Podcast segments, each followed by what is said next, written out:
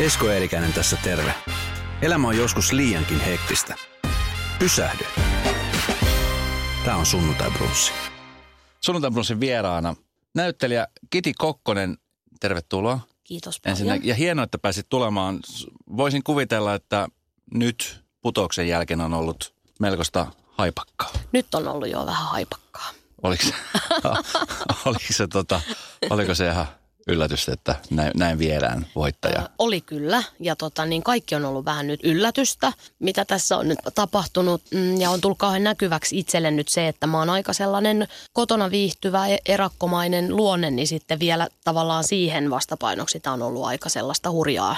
Ja sitten mä oon vähän niin kuin hitaasti lämpeävä myös, että, että mä en ihan niin kuin periaatteessa pysy perässä. Että mä oon vaan yrittänyt nyt jotenkin selviytyä tästä jollain tapaa. No miten sä oot selviytynyt? No ehkä ihan ok. en mä tiedä. Ootko? En mä oon ihan varma. Kai mä jotenkin oon.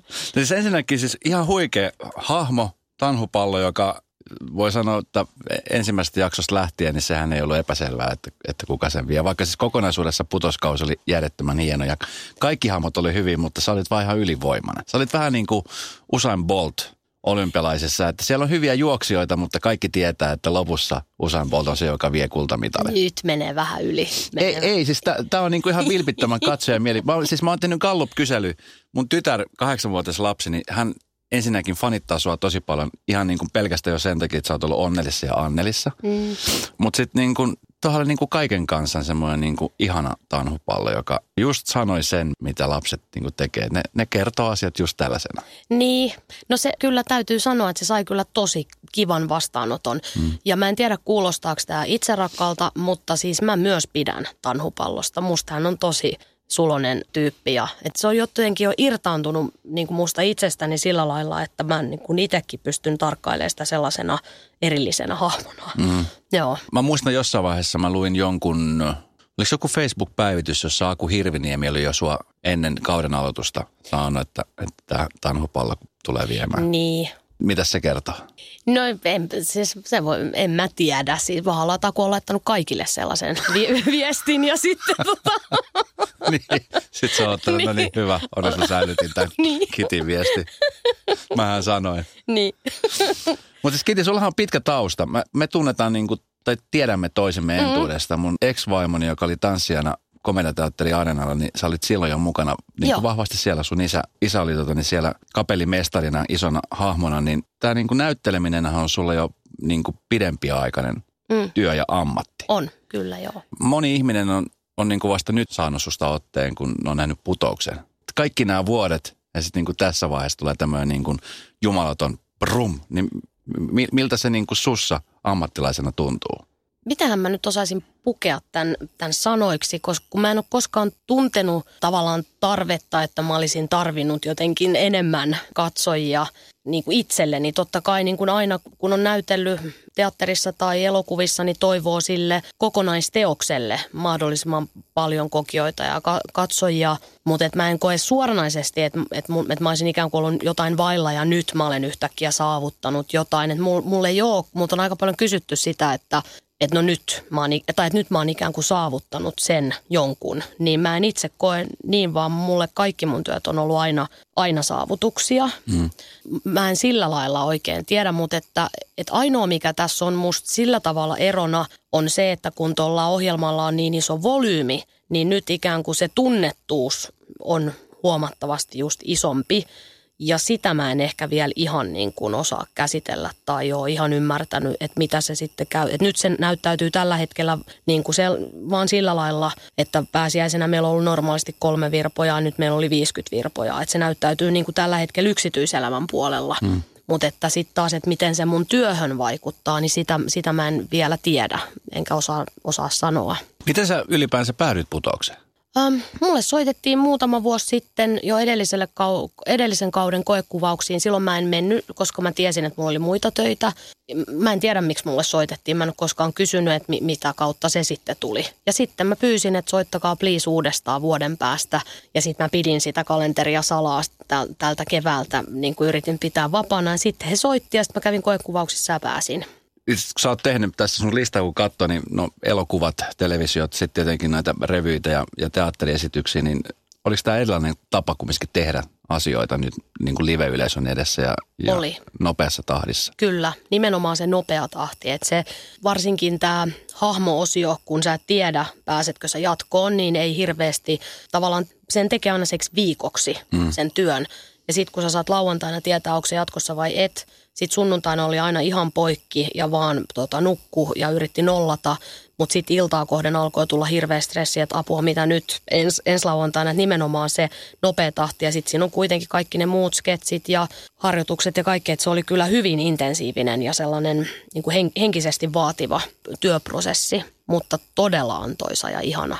No nythän sitä on vähän vaikea sanoa, kun tästä nyt ei hirveän kauan ole, kun nyt putos on, on loppunut, mutta mä oon jutellut Holma Antin kanssa muun muassa, joka, joka silloin sanoi, että putos oli parasta, mitä hän on tehnyt, mutta myöskin samalla raskain taakka, mitä on tehnyt just sen suosion takia. Mm. Kun koko, niin kun yhtäkkiä tulee koko kansan tietoisuuteen. Mm. Ilmeisesti on tähän vaihe vasta nyt sitten tulossa eteen. Oletko sanonut minkälaisia neuvoja tai oletko jutellut mm. näiden ihmisten kanssa? Kyllä mä oon jutellut aika, aika paljon. Mä oon saanut, no Aku Hirviniemen kanssa, meillä oli aivan ihana terapiapuhelu just tästä tunnettuusasiasta.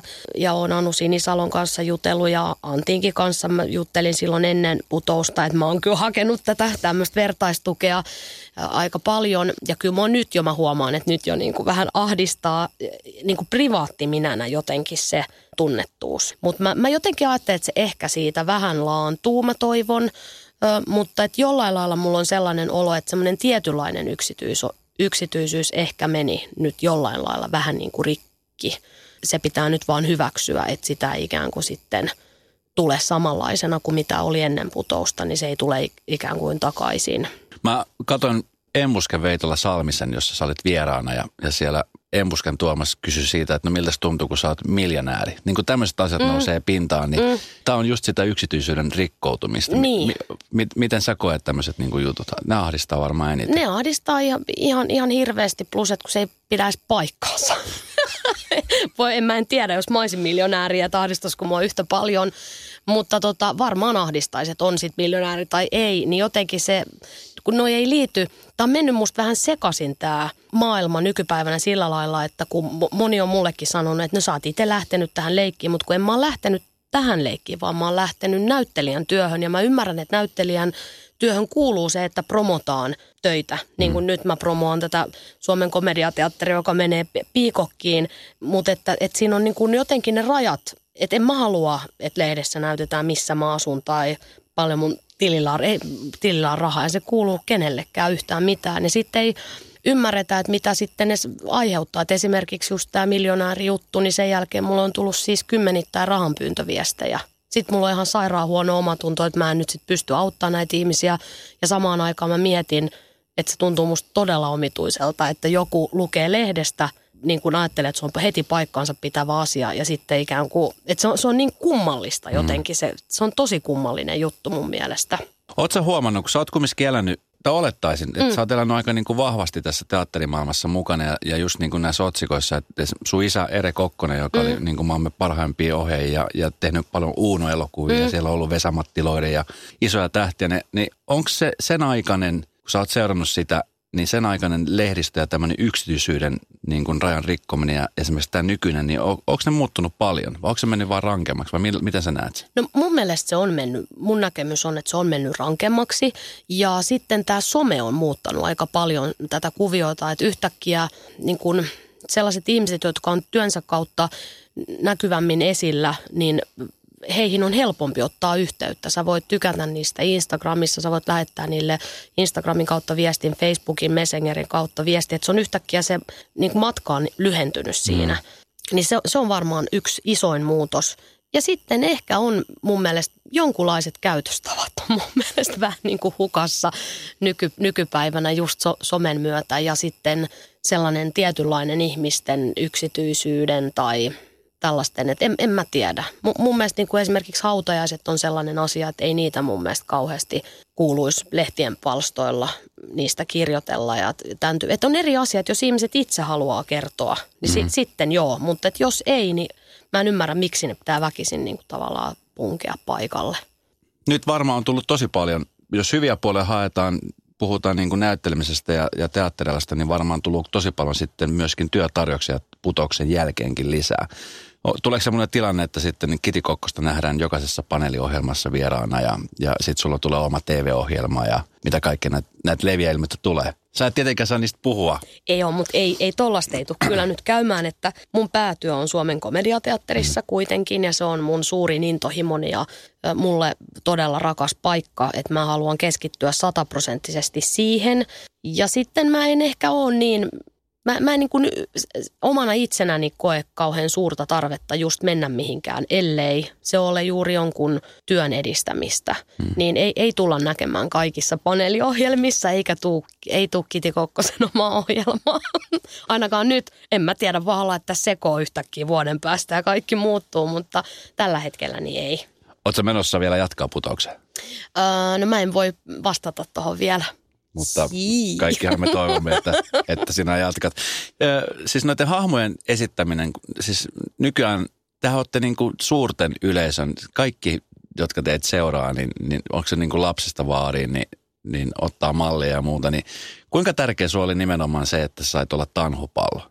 Tosi tärkeää tosi tärkeää. Mulla oli se toive koko aika, että osaisin kautta pystyisin luomaan sellaisen hahmon, jolla on niin kuin jotakin tärkeää sanottavaa ja että se parhaimmassa tapauksessa jopa saattaisi vaikuttaa jollain lailla asioihin, koska tällä ohjelmalla on niin iso volyymi. Mm. Että just näitä, että ei saa kiusata. Että jos mä sanon omana ittenä, niin yhtäkkiä kirjoitan Facebookiin, että älkää kiusatko ketään, niin se, sillä ei ole sellaista vaikutusta kuin, että jos Tanhupallo sanoo putouksessa, että karkkipäivät – perutaan, jos kiusaaminen ei lopu, niin sillä on isompi vaikutus. Mm. Niin se oli mun se salainen niin kun, se ydin missio tässä koko hommassa.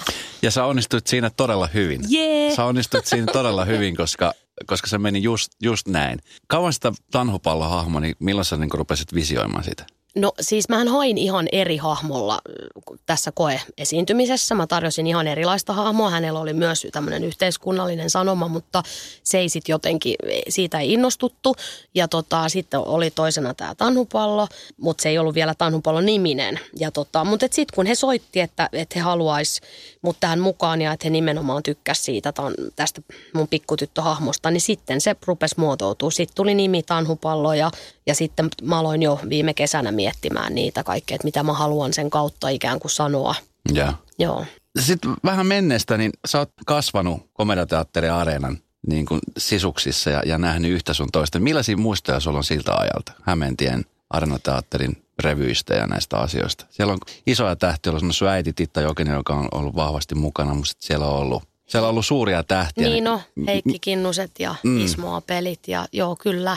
Mulla on tosi lämpimiä muistoja, että – ja, ja sitten myöskin se, että mä olin itse aikoinaan mainosalalla, että mulla oli sellainen vaihe, että mä ajattelin, että kaikki tämä, että mä haluan näytellä ja ilmaista itseäni ja asioita, niin että se on vain illuusiota. Niin ja sulla oli semmoinen vaihe? Oli. Mä olin kahdeksan tai kymmenen vuotta mainostoimistossa töissä. Okei. Okay. Ja jotenkin mulla oli sellainen, että ei, että mä vaan kuvittelen, että kun mun vanhemmat ja näin ja ei. Mutta se on nimenomaan, nykyään me ollaan Suomen komediateatteri, mutta silloin me oltiin komediateatteri Arena siellä Hakaniemessä, niin mä mm. muistan, että mä oon siellä ollut katsomassa mun isän ohjaamaa revyytä, jossa äiti näytteli ja siellä mä niin kuin tajusin, että, että, että mun on pakko, mun on pakko päästä näyttelemään, että mä, mä en niin kuin kestä, kestä tätä enää ja että siinä on tämmöinen henkilökohtainen myös, että se paikka on ikään kuin avannut mun silmät ja ohjannut mua sitten hakeutumaan tä, tälle alalle ja mä rakastin käydä katsoa niitä esityksiä ja se, se oli aivan ihanaa. Ja sitten kun mä lopulta itsekin sinnekin hain itse pääsykokeiden kautta, ja kun pääsin, niin mä tykkäsin tosi paljon olla siellä ja tehdä töitä mun isän ja äidin kanssa ja kaikkien muiden ihmisten kanssa. Että se oli kyllä hienoa.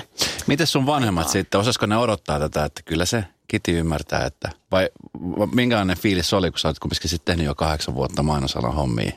No tota, en mä usko, että ne välttämättä, ehkä nekin ajatteli, että okei, että mä luon sitten vaan niin kuin ammatin to, toisaalle. Näin mä kuvittelen, me ei ole koskaan puuttu tästä.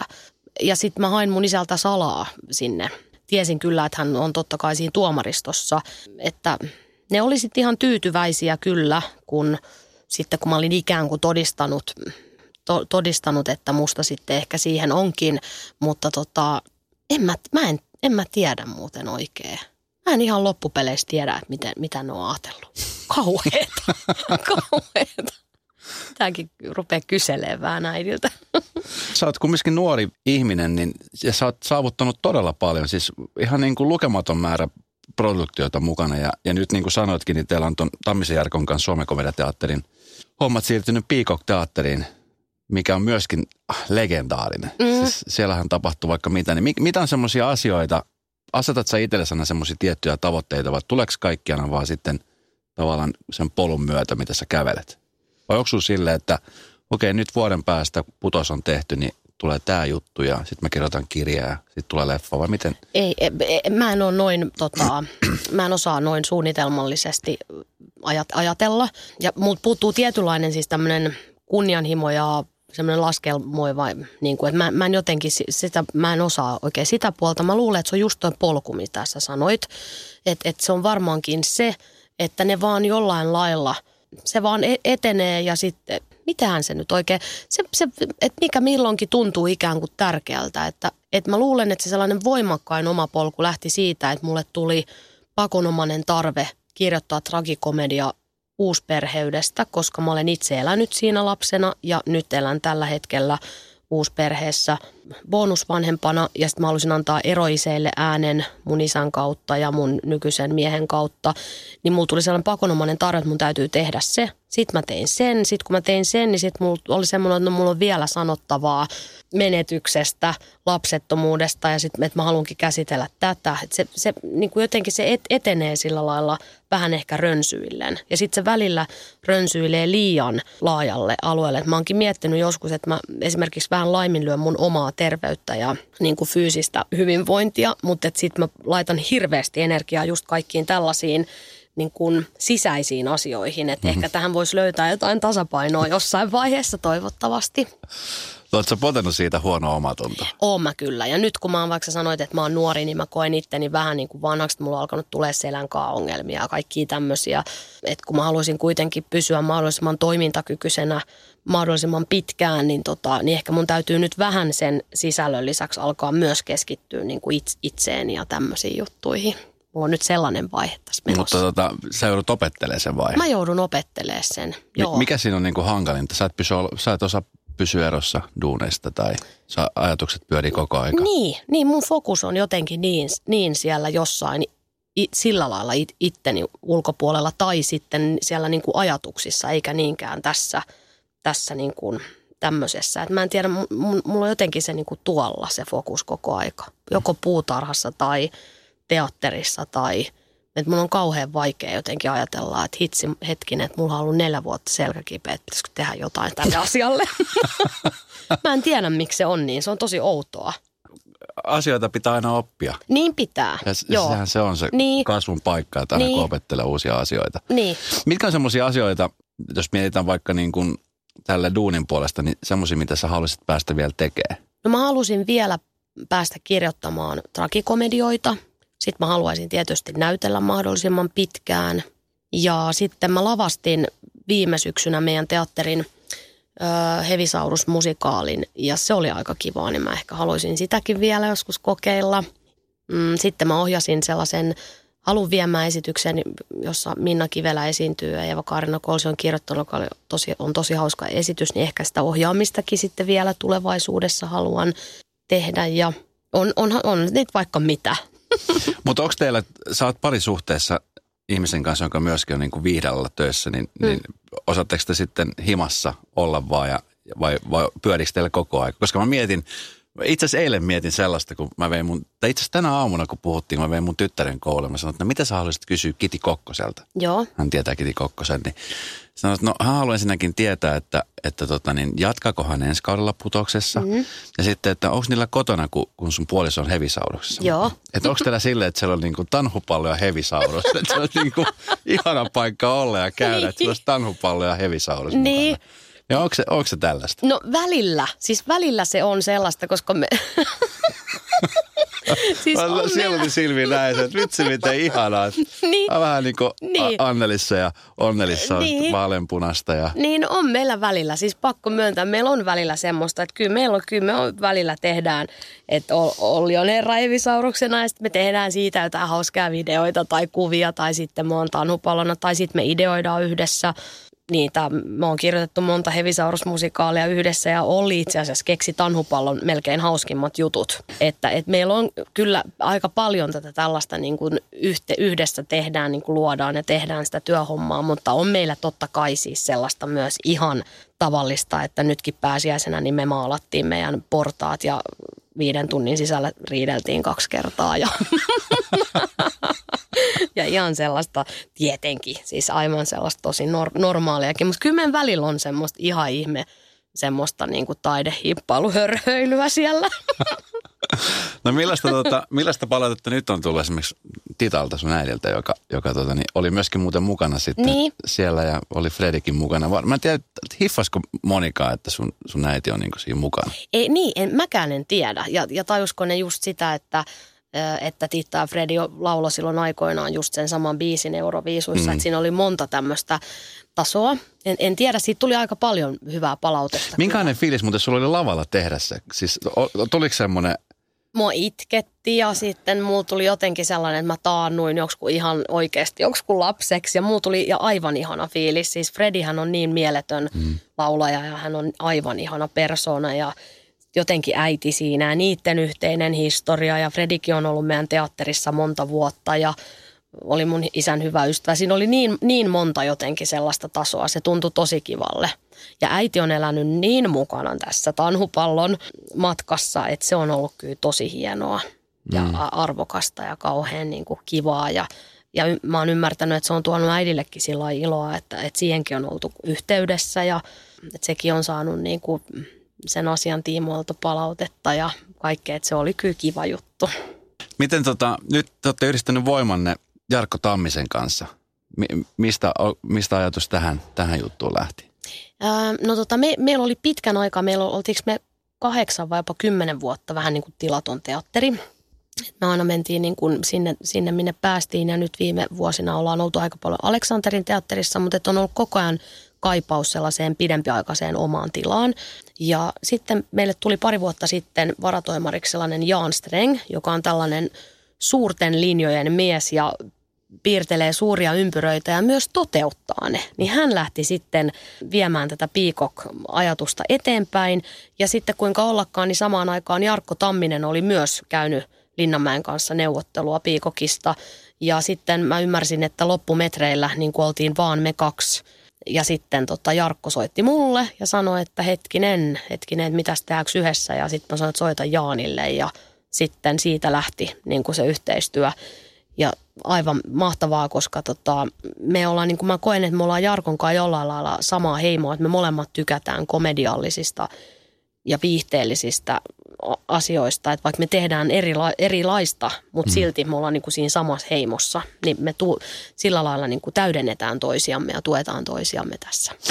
Sä mietit itseäsi, niin mikä on niin kuin vaikeinta sun tehdä? Niin kuin komediaa vai tragediaa vai, vai draamaa vai, vai onko semmoista vai meneekö kaikki ihan silleen niin kuin vettä vaan? Mun mielestä komedia on ihan ehdottomasti vaikeinta. Siis aivan ehdottomasti. Ja sen jälkeen toisiksi vaikeinta on tragikomedia. Ja sitten mä koen niin kuin sen draaman tekemisen jollain lailla niin kuin näistä kolmesta helpommaksi. Niin, kuin niin näyttelijän näkökulmasta kuin kirjoittajankin näkökulmasta. Että kyllä se kom- komedia on to- tosi haastavaa. Et mä itse tykkään eniten tragikomediasta. Et mun mielestä mä rakastan itse katsoa elokuvia tai käydä katsomassa teatteria, missä mä saan sekä nauraa että itkeä. Se on, se on niin kuin mulle se omin muoto ja mä pidän siitä näyttelijänä ja kirjoittajana kaikista eniten. Sä oot aika monen ihmisen kanssa tehnyt yhteistyötä, niin kuka on semmoinen ihminen, kenen kanssa vielä haluaisit päästä ehdottomasti tekemään, jakaa lava yhdessä? En mä, en, mä, en, en, mä, en mä osaa sanoa, en mä osaa vastata tohon. Tai sä pelkäät, että jos sä sanot jonkun toisen, jonkun Niin, se, niin, niin, siellä on paljon niin en mä voi ihmisiä. arvottaa. Niin. niin. Mutta ihanteellisessa tilanteessa tällä hetkellä oot, koska jos johdat tämmöistä isoa mm. teatteria, niin, niin sähän pystyt sieltä sitten valikoimaan ja katsomaan ja, ja kokeilemaan ja testaamaan ja niin, se, mä tavallaan en johda, mun täytyy tämäkin sanoa, että meillä on siis toimitusjohtaja ja just varat, varatoimari ja mä oon taiteellinen johtaja, että mä ikään kuin johdan sitä Eikö taiteellinen sisältöä. johtaja ole se, joka johtaa nimenomaan sisältöä? Niin kyllä, niin siinä mielessä se on juurikin näin, mutta mut, mut sitten mä koen tonkin niin, että, mä, että ainoa mitä mä voin tehdä, että mä voin yrittää kutsua ihmisiä mm. Mun ja meidän kanssa töitä. Että ei, ei, ei mulla sellaista asemaa, että mä voisin vaan niin kuin il, ilmoitella tästä näin, että, että hei, tus meille tekee tänne yksi produktio vaan. Mutta mut sillä lailla on ihanteellinen, että totta kai – että tämä, tämä mahdollistaa monenlaiseen. Mm. Niin, että en mä usko, että mä olisin mihinkään muuhun teatteriin päässyt yhtäkkiä lavastajaksi ilman koulutusta tietenkään. Jos mä olisin soittanut, mulla olisi niin kuin naurettu ulos. Mutta nyt kun on oma teatteri ja sitten pääsee niin kuin niitä vahvoja visioitaan paljon helpommin toteuttamaan, että sillä lailla on kyllä. Oletko vahva nainen? Mm, sanotaan näin, että mä oon vahva ihminen.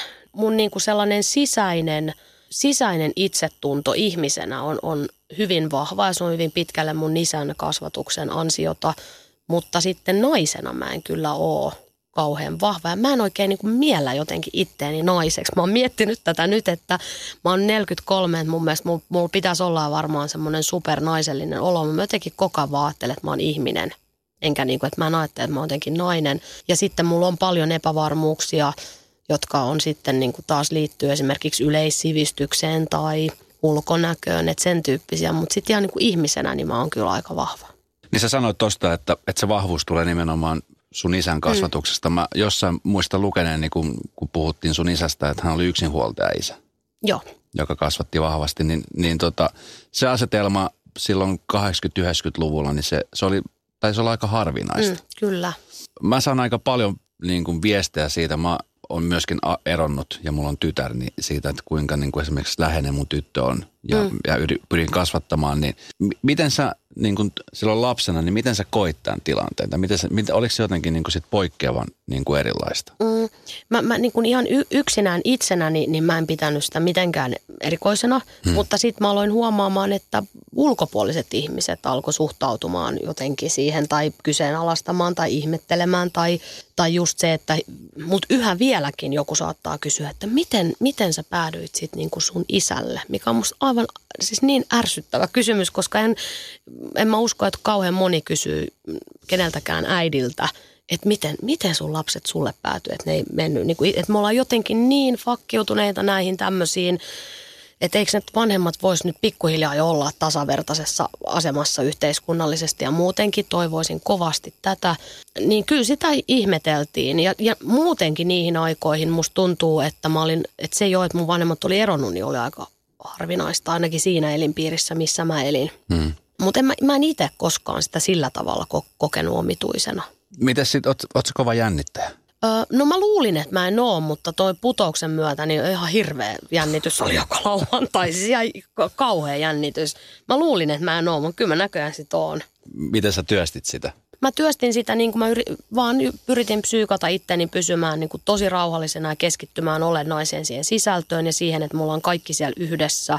Kukaan ei ole yksin ja me tehdään yhdessä niin kuin parhaamme ja hienoa ohjelmaa ja jotenkin niin kuin yritin tämmöisillä ajatus, ajatusleikeillä hengitellä ja mutta ei, ei mikään auttanut, se oli ihan kauhean jännittävää. mutta siihen ei totu. Ei, siihen ei kyllä totu. Joo. Eikö se ole hyvä juttu? Että sen, on. Koska se on kumminkin se, mikä pitää vähän niin kuin terävänä. Niin, niin on. Ja sitten se mun mielestä myös kertoo siitä, että oikeasti tajuaa, mitä on tekemässä. Että se ei ole sellaista, että mä nyt vaan teen tässä, vaan esimerkiksi putouksessakin, niin vaikka totta kai itsekkäästi ajateltuna mä rakastin sitä tekemistä, sitä, niitä hahmojen tekemistä, sketsejä, improvisaatiota, kaikkia, mutta todellisuudessaan me ollaan myös aika, niin kuin, meillä on iso tehtävä, silloin on paljon katsojia, että me ollaan myös vastuussa ikään kuin siitä hmm. sisällöstä. Et se on, niin se, mun mielestä se kertoo myös se jännitys siitä, että pitää arvokkaana sitä, mitä tekee. Miten Suomessa on kumminkin niin kuin taiteen alalla, vaikka paljon ihmisiä, niin piirit on aika pieni, niin miten sä oot kokenut ja miettinyt, että nyt on ollut tämä MeToo-kampanja aika vahvasti hmm. Suomessakin esillä ja nyt viimeisempänä sitten oli Aku Louhimiehen vuoro olla siellä lavalla pyytelemässä anteeksi, niin miten sä niin kuin pitkän linjan näyttänä, niin miten sä näet nämä asiat? Mä näen sen sillä lailla, että mun, mun mielestä Me Too-kampanjan se lähtökohta on, on upea ja hieno. Mä yritän koko ajan pitää mun katseen kymmenen vuoden päässä. Et mä, mä uskon, että, että kymmenen vuoden päästä niin asiat on muuttunut ja varmasti nyt on jo muuttunut, mutta et silloin varmasti asiat on muuttunut niin paljon, että tämä kaikki on ollut sen arvosta. Ikään kuin myös nämä tämmöiset ikävät lieveilmiöt, mitä tässä, tässä on ollut. Onko se ollut niin kuin, ootko nähnyt sellaista niin kuin konkreettisesti niin kuin tällaista väärinkäyttöä, vallankäyttöä? Mä en ole koskaan teatteri, teatteritöissä tai elokuvatöissä, en ole itse nähnyt Joo. koskaan mitään. Hei, ketä on semmoisia näyttelijöitä, ketä sä katsot sillä ylöspäin? Kenestä sä saat semmoista niin kuin itselle semmoista ammentavaa voimaa, että vitsi miten hieno ura, mä nappaan tämmöisiin samantyyppisiä. No, Meryl Streep, sitten Shirley MacLaine ja mun äiti ja Ritva Valkama. No sit mä, mä fanitan tosi monia ihmisiä, mutta sitten jotenkin mulla on se, semmoinen niin kuin suomalaisista, niin mulla on ihan selkeä tämmöinen Ritva Valkama, mun äiti Outi Mäenpää, Armi Toivonen, niin ne on niin kuin sellaiset aika, aika mulle niin kuin sellaiset niin kuin naisina sellaiset merkitykselliset. Miten sä näet, miten tällä hetkellä Suomessa makaa taiteen sija ja taiteen ala ylipäänsä? Tämmöinen niin komedienne ja teatterimaailma. Voiko, voiko se hyvin? Siis nyt, nyt nolottaa vastata näin, mutta totuus on se, että mä oon nyt niin ollut keskittynyt tota, niin, niin näihin omiin hommiin, että tota, mulle ei ole sellaista selkeää kuvaa, ku, kuvaa niin kuin sellaisesta kokonaiskuvasta. Ja, ja, ja tähän mun täytyy myös sanoa vähän se, että, että mä oon huomannut nyt sellaisen asian, että multa on kysytty tosi paljon, että miten mä ratkosin koulukiusaamisen tai miten mä niin kuin semmoisia kauhean isoja kysymyksiä, niin mun mielestä tätä aikaa myös vähän leimaa nyt ikään kuin sellainen, että, että ikään kuin kaikkien pitäisi olla kaikkien alojen asiantuntijoita ja pitäisi olla selkeät mielipiteet kaikista asioista, niin mä en, mä en, mä en osaa vastata tuohon kysymykseen. Et mä oon miettinytkin joskus, että onko mussa jotain häikkää, että eikö mun kapasiteetti ikään kuin riitä siihen, että mulla olisi kokonaiskuvasta aina sellainen selkeä käsitys. Mutta, mutta mä, mä en tiedä. Mä luulen, mulla, mulla on ehkä aavistus, minkä takia näin tapahtuu. Onko? Esimerkiksi sun No. kohdalla. No esimerkiksi sun kohdalla mä luulen, että varsinkin nyt tanhopallon myötä, kun se oli jotenkin niin nerokas hahmo. Mm. Ja just siinä kaikessa niin kuin hieno, niin kuin yksinkertaisuudessaan, hienoudessaan, niin, niin sä pystyt tuomaan just tämmöisiä asioita esiin niin kuin lasten sanomana, mutta semmoisena just mitä aikuisetkin miettii. Niin jotenkin, ehkä me etsitään tällä hetkellä niin kuin vaikeisiin kysymyksiin vastauksia ja johonkin niin kuin, että, että me halutaan tarttua johonkin ihmiseen, että nyt sulla on varmaan siihen meille vastaus. Aivan totta. Ja ehkä myös yksinkertaisia ja helppoja vastauksia, Niin. mitä ei ole. Niin. Niin. Mä, mä jotenkin, mä Toi ehkä... voi hyvin olla muuten. Joo. Mä, mä luulen, että se on näin. Joo. Mut, mutta tota, niin, hyvä, että itse tiedät, että kaikkeen ei tarvi olla vastausta. Niin, joo. Mulla harvaan juttuun itse asiassa on, on hyvä vastaus.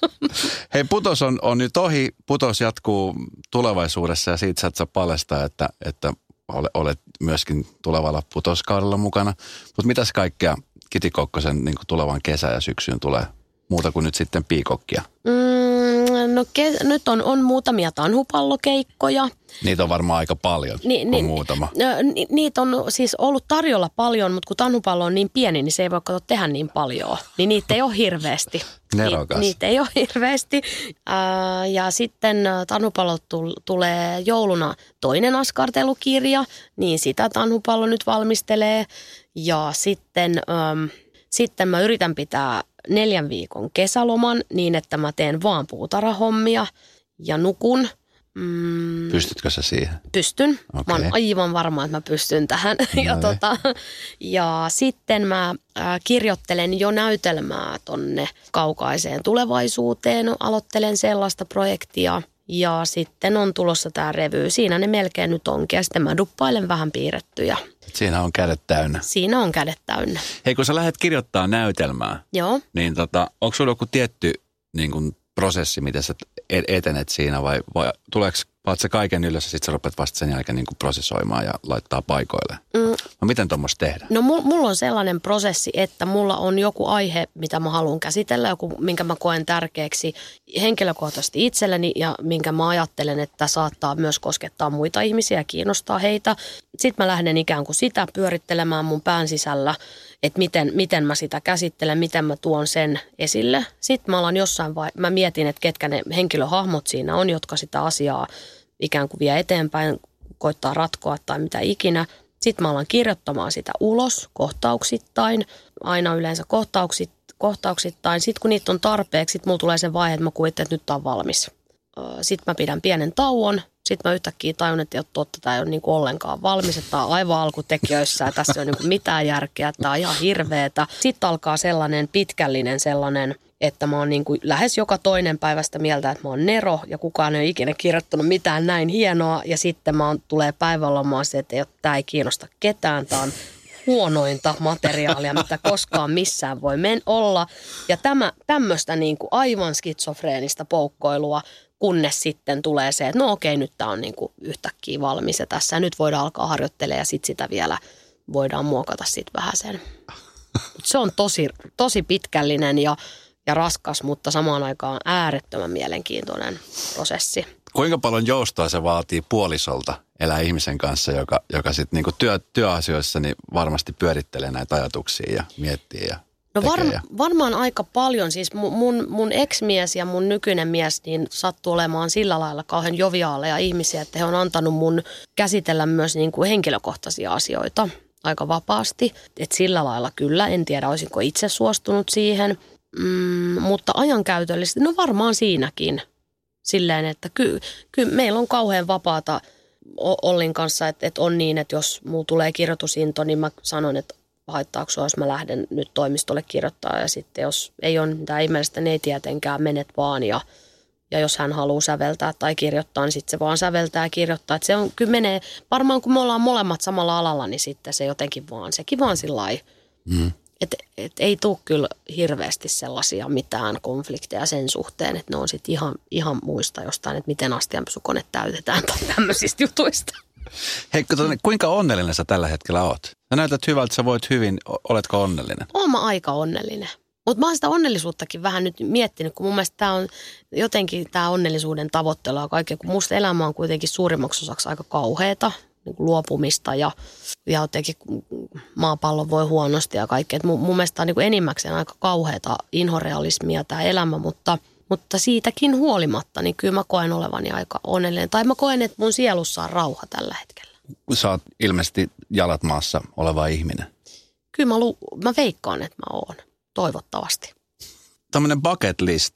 Joo. Oot sä ikinä tehnyt tämmöistä bucket list? No nyt just tänään täällä mun piti johonkin sanoa kolme No just, just tähän liittyen, mm. niin sä oot, sä oot varmaan miettinyt, mitkä on semmoisia bucket list, list niin kuin listassa olevia juttuja, mitä sä vielä haluaisit päästä tekemään? No mun ykkösenä on se, että mulla on kaksi pahetta. Toista mä en halua sanoa ääneen, mutta toinen on Coca-Colan juominen. Niin mä haluaisin päästä näistä molemmista paheista eroon. Ja sitten äh, toinen on se, että mulla on just ollut selkäkipeä neljä vuotta, että mä oikeasti laittaisin nyt sen itseni kuntoon. Ja sitten kolmas on se, että mä haluaisin Japaniin. Japaniin? Joo, koska meidän perheen tytär on tota, se tykkää kavaista ja se haluaa kauheasti Japaniin ja mäkin haluaisin kun se haluaa. Mitkä, mikä on tota niin semmoinen bucket list listalla oleva juttu, mikä on nyt niin kuin ensimmäisenä tavoitteena, Tää, tää on Toi selkähomma. Selkähomma. Joo, se on nyt ihan ekana. Miksi et sä ole käynyt? Oon mä käynyt. Mä oon käynyt kaiken maailman, mutta sitten on tullut niin monta eri diagnoosia ja sitten kaikkea. se, on, se on ollut niin hankalaa ja semmoista omituista, että, että sitten mä luovutin jossain vaiheessa ja sitten nyt mä oon vaan ollut silleen, että no kestetään sitten, et ei tässä mitään. Mutta nyt mä enää jaksa. kun ei voi enää kyykkiä puutarhassa rennosti, vaan pitää koko ajan varoa selkään, niin ei siinä ole mitään järkeä. Niin ja sitten saattaa vaikuttaa sun kesälomaan, jos sä oot niin, neljä viikkoa kyykkimässä. Niin- nimenomaan. Niin, mm. Sä et voi tehdä mitään en, siellä, niin, muuta niin kuin maata. Pakko, niin, niin nyt mun, mä oon niinku tämän puutarhan takia, mä nyt haluan laittaa tämän selän kuntoon. Hei, millaiset terveiset sä haluaisit lähettää Radionovan ja Radioplayn kuuntelijoille, jotka meitä tässä kuuntelee ja on kuunnellut? Mm, mä haluaisin lähettää kaikille rauhaa ja rakkautta ja iloisia mieliä ja sitten, että ollaan armollisia itsellemme ja muille ja mutta ei olla ilkeitä. Mahtavaa. Kiitos. Kiitos. Se näkyy, kun töissä viihtyy. ai tuotteelta kalusteet toimistoon, kouluun ja teollisuuteen seitsemän vuoden takuulla. Happiness at work. ai tuotteetfi Yksi pieni juttu keikkuu Ikean myyntitilastojen kärjessä vuodesta toiseen. Se on Ikea parhaimmillaan, sillä se antaa tilaisuuden nauttia hyvästä designista edullisesti. Pyörykkä! Tervetuloa viettämään pyörykkäperjantaita. Silloin Ikea family saavat kaikki kahdeksan pyörykän annokset puoleen hintaan. Ikea, kotona käy kaikki. Pyörykkäperjantai!